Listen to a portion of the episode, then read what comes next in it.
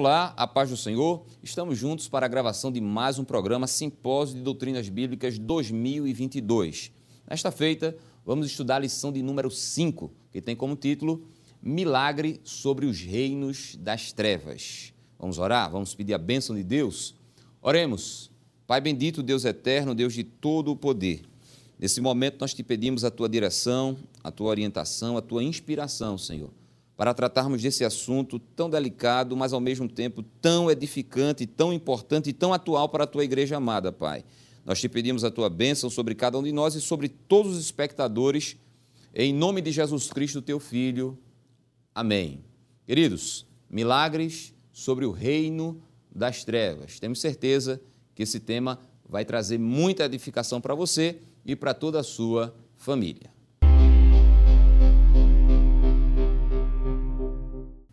Queridos irmãos, como dissemos, hoje nós estudaremos a lição de número 5, que tem como título Os Milagres sobre o Reino das Trevas. E convidados pelo nosso pastor presidente, o pastor Ailton José Alves, para comentar a lição de hoje, estão o pastor Cândido de Freitas, não é, que coopera com o nosso pastor, como pastor da filial ali em São Lourenço da Mata, e também não quer demais lembrar, não é, pastor, que é, o senhor foi missionário é, da nossa igreja lá no continente africano, na África do Sul. Pastor Cândido, a paz do Senhor.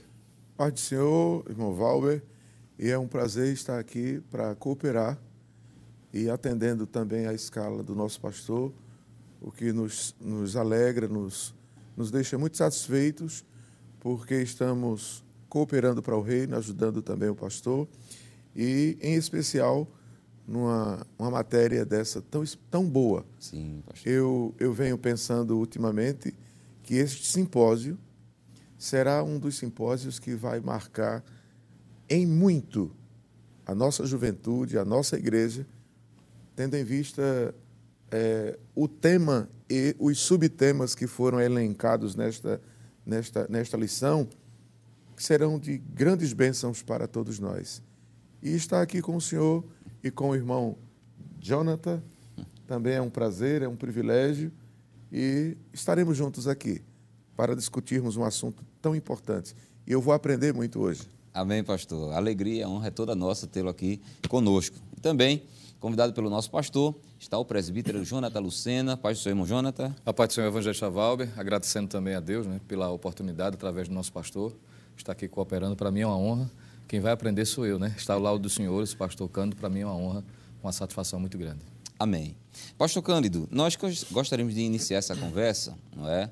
É relembrando o tema da, da lição de hoje, que é milagres sobre o reino das trevas. Mas aí, antes de adentrarmos a lição propriamente dita, eu gostaria de trazer aqui uma, uma questão introdutória, porque se há milagres, se há intervenções sobre o reino das trevas, é porque existe um reino das trevas, existe uma realidade espiritual maligna. E aí, pastor, eu gostaria que o senhor falasse um pouco para nós sobre a origem desse reino das trevas. Parece também que é um reino bastante organizado e hierarquizado. Então, se o senhor puder, como forma de introduzir esse pensamento, falar um pouco sobre a origem, sobre a organização e sobre a hierarquia no reino das trevas. Muito bem. É, como a lição trata sobre os milagres, sobre o reino das trevas, a gente tem uma, uma, uma visão bíblica a respeito da origem do reino das trevas a partir da rebelião de Satanás, quando se rebelou contra o reino dos céus, Sim. criando assim o reino das trevas. E este reino das trevas é regido por ele como o, o, o, o, o autor e o diretor deste reino. Pois não. E acontece que este reino, ele por ser orientado por Satanás e organizado com as hostes, as hostes da maldade, as hostes espirituais, que Paulo usa esse termo hostes. Sim. E também há aquela classificação de desses seres caídos que se tornaram demônios e que, na verdade, estão a, a serviço de Satanás, obedecendo-lhe aos critérios, às ordens do seu reino.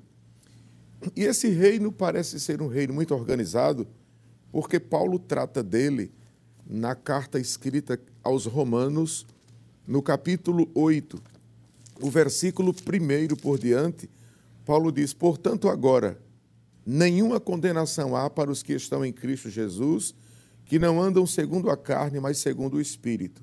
Aí vem o versículo 2: Porque a lei do Espírito de vida em Cristo Jesus me livrou da lei do pecado e da morte. O pecado e a morte são, são realidades inerentes ao reino das trevas. Sim. E para o pecado e para a morte existem leis. Então, isso aí configura uma organização, vamos assim dizer, legislativa Sim. dentro deste reino, deste Verdade. império. Certo. Agora, há uma citação de, de, da, na carta aos Hebreus muito interessante a respeito disso que nós estamos colocando. E o escritor aos Hebreus, no capítulo 2, versículos 14 e 15, ele diz-nos o seguinte: E visto como os filhos participam da carne e do sangue, também ele participou da mesma, das mesmas coisas, para que pela morte aniquilasse o que tinha o império da morte, isto é, o diabo e livrasse todos os que, com medo da morte, estavam por toda a vida sujeitos à servidão. Então, já estamos entrando na lição, né? Pois não, pastor. A libertação. Sim. No momento em que Cristo morre na cruz do Calvário e ressuscita, então ele cumpre o que Paulo diz em Romanos 8:1. Ele, conforme eu já citei, Portanto, agora nenhuma condenação há para os que estão em Cristo Jesus, que não andam segundo a carne, mas segundo o Espírito. Porque a lei do Espírito de vida me livrou. E esse, esse, essa libertação que aconteceu através da morte de Jesus é porque o império das trevas foi aniquilado. Sim. E com o aniquilar do império das trevas, há uma outra citação de Paulo muito interessante que merece a nossa apreciação aos Colossenses 1,13, que diz: Ele nos tirou da potestade das trevas e nos transportou para o reino do Filho do seu amor. Sim. Então, a gente viu, a princípio, a fundação deste império, a organização dele sob leis Sim. e a destruição dele. Vamos assim dizer, em parte, porque ele será aniquilado por completo quando tudo chegar ao fim, escatologicamente falando. Sim, pastor. Mas aqui, glória a Deus, porque o Senhor nos tirou das potestades das trevas e nos transportou para o reino do Filho do seu amor. Amém, pastor. De fato, existe um reino das trevas. Nós acabamos de ver né, que esse reino ele teve sua origem na rebelião de Satanás, ele tem a sua organização, a sua hierarquia e ele é tão real quanto o reino físico. Então, é bom a gente deixar bem claro que quando estivermos refletindo sobre essa lição, estaremos introduzindo é, na mente da, do, dos crentes, ou relembrando a esses crentes a realidade do reino espiritual do mal, do reino espiritual das trevas. Mas ainda como questão introdutória, eu quero agora me dirigir ao irmão Jonathan Lucena, para depois, aí sim, nós adentrarmos a lição propriamente dita, Irmão Jonathan, quando a gente se converte a Cristo, quando a gente aceita Jesus como nosso Senhor e Salvador, nós somos, dentre outras coisas, alistados para uma guerra, para uma batalha espiritual. Tanto é que o apóstolo Paulo usa como uma das figuras é, para o cristão a figura de um soldado. Então, eu gostaria que só que o senhor discorresse um pouco sobre essa realidade, a realidade de que nós estamos em plena batalha espiritual. Pois não, evangelista Waber. É, de fato, é, é, muito comum o apóstolo Paulo usar essa linguagem né, para descrever Sim. a realidade cristã, uma batalha. Inclusive, ele usou essa expressão no fim de seus dias, né, quando ele diz combati o bom combate. Isso. Ao próprio Timóteo, por mais de uma vez, se, por exemplo, lermos 2 Timóteo capítulo 2, ele vai dizer que ninguém que milita se embaraça com negócios desta vida, isso, isso. é uma linguagem militar também. Exato. E chama a atenção do jovem obreiro, né, podemos assim dizer, Timóteo, sobre a necessidade de ser um bom soldado, de sofrer, inclusive, as aflições como um bom soldado. Quando ele escreve, o apóstolo Paulo escreve a sua epístola aos Efésios, por exemplo, ele finaliza no capítulo 6, que é a parte prática, mostrando essa realidade. Qual deve ser a conduta do cristão em relação ao reino das trevas, que o pastor Cando bem descreveu aqui, da sua realidade. Inclusive, vai dizer as armas né, que devem ser utilizadas para vencer. Então, é interessante ser destacado isso, é Sim. muito bom, né, como o senhor frisou a questão introdutória, para mostrar que ninguém está alheio a essa realidade. Alguém, acreditando ou não, está dentro de uma batalha né, e não pode subestimar esse inimigo. Eis a razão da lição de hoje estar tratando sobre a necessidade em Cristo, não é? ter autoridade sobre esse reino. Pois não. E, irmão Jonathan, é interessante que enquanto o senhor estava falando, estava me vindo assim à mente que nós estamos, primeiro, há um reino das trevas, em segundo lugar, nós estamos em plena batalha contra esse reino das trevas, e essa batalha, queridos, ela só encerra quando da nossa morte ou do arrebatamento da igreja. Porque quando Paulo disse combater o bom combate, não é, pastor? É. Ele estava no final da sua carreira. Então, durante toda a sua vida, enquanto cristão, ele batalhou, ele militou, ele lutou contra as trevas até o seu último suspiro, não é? Ele estava ali lutando contra o reino das trevas. Mas, pastor Cândido, voltando agora e adentrando a lição propriamente dita, milagres sobre o reino das trevas. O tópico 1 tem como título A Autoridade de Jesus, não é? E esse tópico número um, tópico da nossa lição, a Autoridade de Jesus, ele está subdividido em dois subtópicos. Primeiro, Jesus, o Filho de Deus, e segundo, a atuação de Jesus, como está aparecendo aí na sua tela. E aí, pastor, sem sombra de dúvida, o único que tem autoridade sobre o reino das trevas é Jesus de Nazaré. É o nosso Senhor e Salvador Jesus Cristo e o autor da lição, ele coloca aqui Jesus, o Filho de Deus. Então, é enquanto Filho de Deus, pastor, que Jesus tem poder e autoridade sobre o reino das trevas, não é isso? Eu gostaria de comentar sobre esse ponto, tamanha importância, trazendo à nossa memória uma mensagem bíblica que eu ouvi de um renomado pastor da nossa igreja que já está com o Senhor. Pois não, pastor. Pastor Pedro Lins de sim, Souza. Sim. Em uma das suas pregações a respeito da morte de Jesus, ele enfatizou que uma das maiores derrotas de Satanás com relação a Jesus é porque Satanás nunca foi carne, nunca teve sangue. Sim. E a palavra de Deus diz que sem derramamento de sangue não há remissão. Isso. Satanás sempre foi um espírito. E por ele ser um espírito, então ele nunca pôde ser nem nunca será quem foi Jesus. E o pastor enfatizava com muita clareza isto, dizendo que Jesus, sendo o próprio Deus, ele se encarnou. Daí a força de expressão filho do homem. Sim. Ele se encarnou e derramou sangue por seres humanos que também têm sangue. E aí a gente entende que o, a batalha espiritual no que tange ao reino das trevas não é uma coisa fictícia. Sim, pastor. Não é uma, uma, uma ilusão, uma ilusão criada por teólogos ou por cristãos, não é fato real. Sim. Eu, como o senhor bem colocou, eu trabalhei ajudando o pastor no continente africano por alguns anos. E eu vivenciei experiências no reino espiritual, porque das trevas a gente não faz parte. Sim.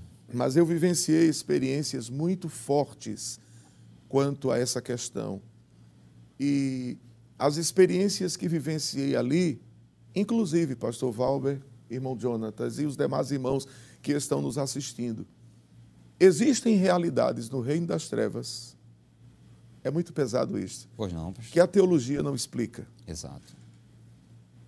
E eu faço questão de enfatizar isto, porque, mesmo sendo a teologia a, a, a visão ampla que a gente pode ter a respeito das coisas de Deus, mas existem fatos que ela não consegue explicar porque ela é vista, escrita, pensada, enfatizada por homens.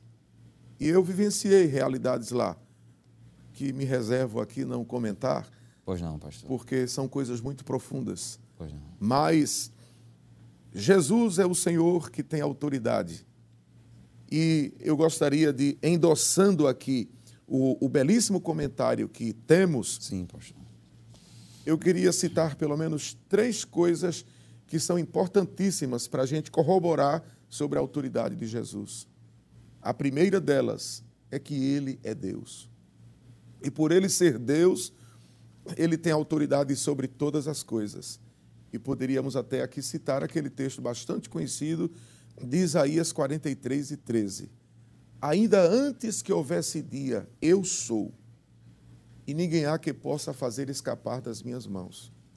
Operando eu, quem Quem impedirá?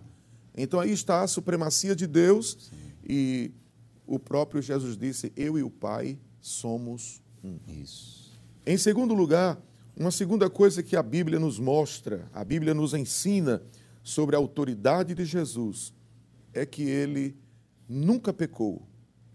Citando aqui Hebreus capítulo 4, versículo 14 e versículo 15, a gente observa que Jesus em tudo foi tentado, mas está lá uma, uma conjunção adversativa, porém, sem, Sem pecado. pecado. A autoridade de Jesus supera todas as, as, as autoridades que possamos pensar, inclusive do reino das trevas, porque ele sempre foi e sempre será santo, santo, santo e santo. Glória a Deus. Uma terceira coisa que ainda a gente pode olhar à luz da Bíblia sobre a autoridade de Jesus é que ele ministrou esta autoridade. Eu estou usando a expressão ministrou, ou seja, ele serviu, ele, ele, ele deu, ele, ele fez por nós o que nós não poderíamos fazer. E a sua autoridade, ela, ela é, é, é algo tão, tão glorioso que eu poderia até citar como exemplo o caso daquele centurião de Mateus 8 Sim. quando ele chega para Jesus e diz: Senhor, o meu servo está morrendo, faz alguma coisa. Aí, naquele momento, o centurião diz: Mas eu não sou digno do que tu entres no meu telhado, ou entres na minha casa, debaixo do meu telhado. Uma coisa que me chama a atenção é as palavras do centurião quando diz assim: Manda somente uma palavra e o meu criado sarará porque eu entendo sobre o que é autoridade. Ou seja, eu também tenho servos. Sim. E quando eu digo a este vai, ele vai. Quando eu digo a este vem, ele vem. Manda só uma palavra, por incrível que pareça. Mas aquele centurião estava falando ali sobre o reino das trevas.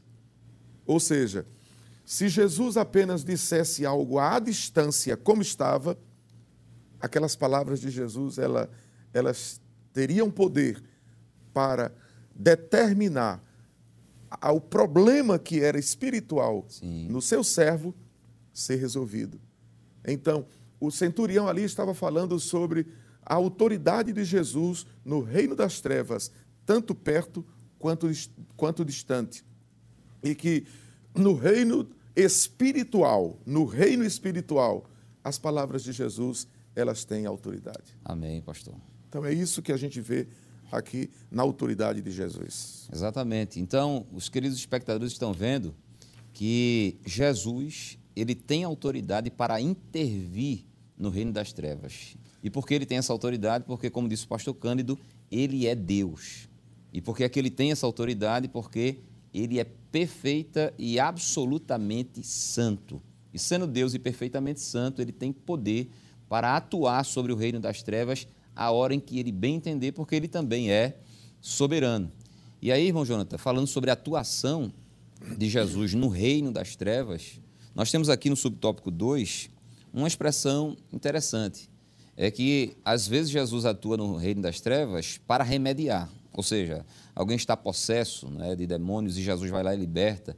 Alguém está sob influência demoníaca e Jesus vai lá e desfaz aquela influência demoníaca. Às vezes alguém está enfermo e a origem daquela enfermidade é maligna e Jesus vai lá e desfaz. Mas é interessante, irmão Jonathan, que aqui na letra A do subtópico é, 1.2, ele diz que a sua ação também é preventiva. Às vezes Jesus atua no reino das trevas prevenindo, não é? poupando o crente de passar por determinadas experiências. Não é assim, Jonathan? Pois não, evangelista, de fato. E, inclusive, isso mostra, é, destaca, não é? Que diante da realidade espiritual, o ser humano em si, o crente, não é? ele tem desvantagens. Não é? E se não houvesse essa intervenção da parte de Deus, da parte do Senhor Jesus, estaríamos em aperto. Não é? O texto que foi colocado como referência está na nossa lição. Inclusive, há uma, uma frase aqui que eu destaquei que eu acho muito importante, é que o comentarista chega a dizer de que o Senhor Jesus impede que nosso inimigo prevaleça sobre as nossas debilidades. Isso. E ai de nós se ele não fizesse isso, não é? Exato. De forma preventiva, o próprio Jesus disse ao apóstolo Pedro, não é? Que o diabo havia pedido autorização.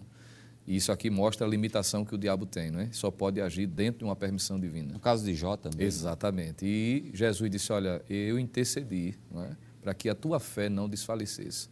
Então, preventivamente, Jesus se antecipa, não é? ou seja, ele age para que aquela ação fosse frustrada. E isso ocorre na vida prática. Né? Todo crente, todo servo de Deus, por certo, tem experimentado isso na sua praticidade. Quando há a intenção do diabo agir, Jesus age preventivamente, trazendo o livramento antes que ocorra, como o senhor bem destacou. Jonatas, desculpa. Pois não, pastor. Pastor Valber. É, ele age preventivamente e age também no momento, Isso. quando a, a, as trevas agem. Eu tive uma experiência em que um dia de sexta-feira eu estava no gabinete. Era, eu chamo de gabinete porque era um, um quartinho que eu organizei lá na África, na minha Sim. casa, para estudar, para orar e etc. E era uma sexta-feira. Hoje é sexta? Sexta-feira. E eu passava o dia todo ali lendo, orando, buscando a Deus. Porque à noite seria o culto de doutrina. E eu tinha um costume, eu, eu, eu me, me acostumei lá na África em preparar o estudo, digitava, fazia cópias e cada irmão que entrava no templo recebia uma cópia do estudo, do esboçozinho que eu, é. eu elaborava. E naquela tarde, já era tarde, por volta de três e meia para quatro horas da tarde, eu senti a presença de Satanás dentro do quarto. Senti a presença dele como uma coisa física. Pois não, pastor. É um- uma coisa incrível. E ele disse a mim: desiste disto, porque o que tu fazes não está tendo resultados. E disse mais: tu ensinas ao povo para que eles não pequem e eles pecam. Tu ensinas ao povo para que eles não mintam e eles mentem. Então, me mostra os resultados disto. E eu, hum, sentado, todo arrepiado, morrendo de medo e a- o corpo tremendo. E sem, mesmo sem forças, eu clamei o sangue de Jesus. E quando eu, eu clamei o, o poder do sangue de Jesus, eu senti como que aquele, aquele mal que estava no quarto saiu como algo assim veloz. E quando o mal saiu, aí veio o melhor. Eu senti a presença do Espírito Santo dentro do quarto de uma maneira maravilhosa. Glória a Deus. E naquele momento o Espírito do Senhor falou. Ele falou dizendo: não desista. Porque o que você faz, você atinge as mentes, você atinge os corações, mas eu atinjo a alma. Glória a Deus. Glória a Jesus. Eu senti, aleluia, eu senti uma força tão grande naquele momento que a poucos instantes eu estava debilitado. Sim. E corroborando com o que o presbítero Jonatas, Jonathan falou, é impossível o humano lidar com o espiritual. Verdade, pastor. É impossível o ser pecador, diferentemente de Jesus, lutar com demônios. Nós somos frágeis, nós somos humanos. Mas é aí onde entra a autoridade de Jesus. Isso, pastor. Ele sempre chega quando a gente não pode mais. É verdade, pastor. Glória a Deus. Interessante que, não é?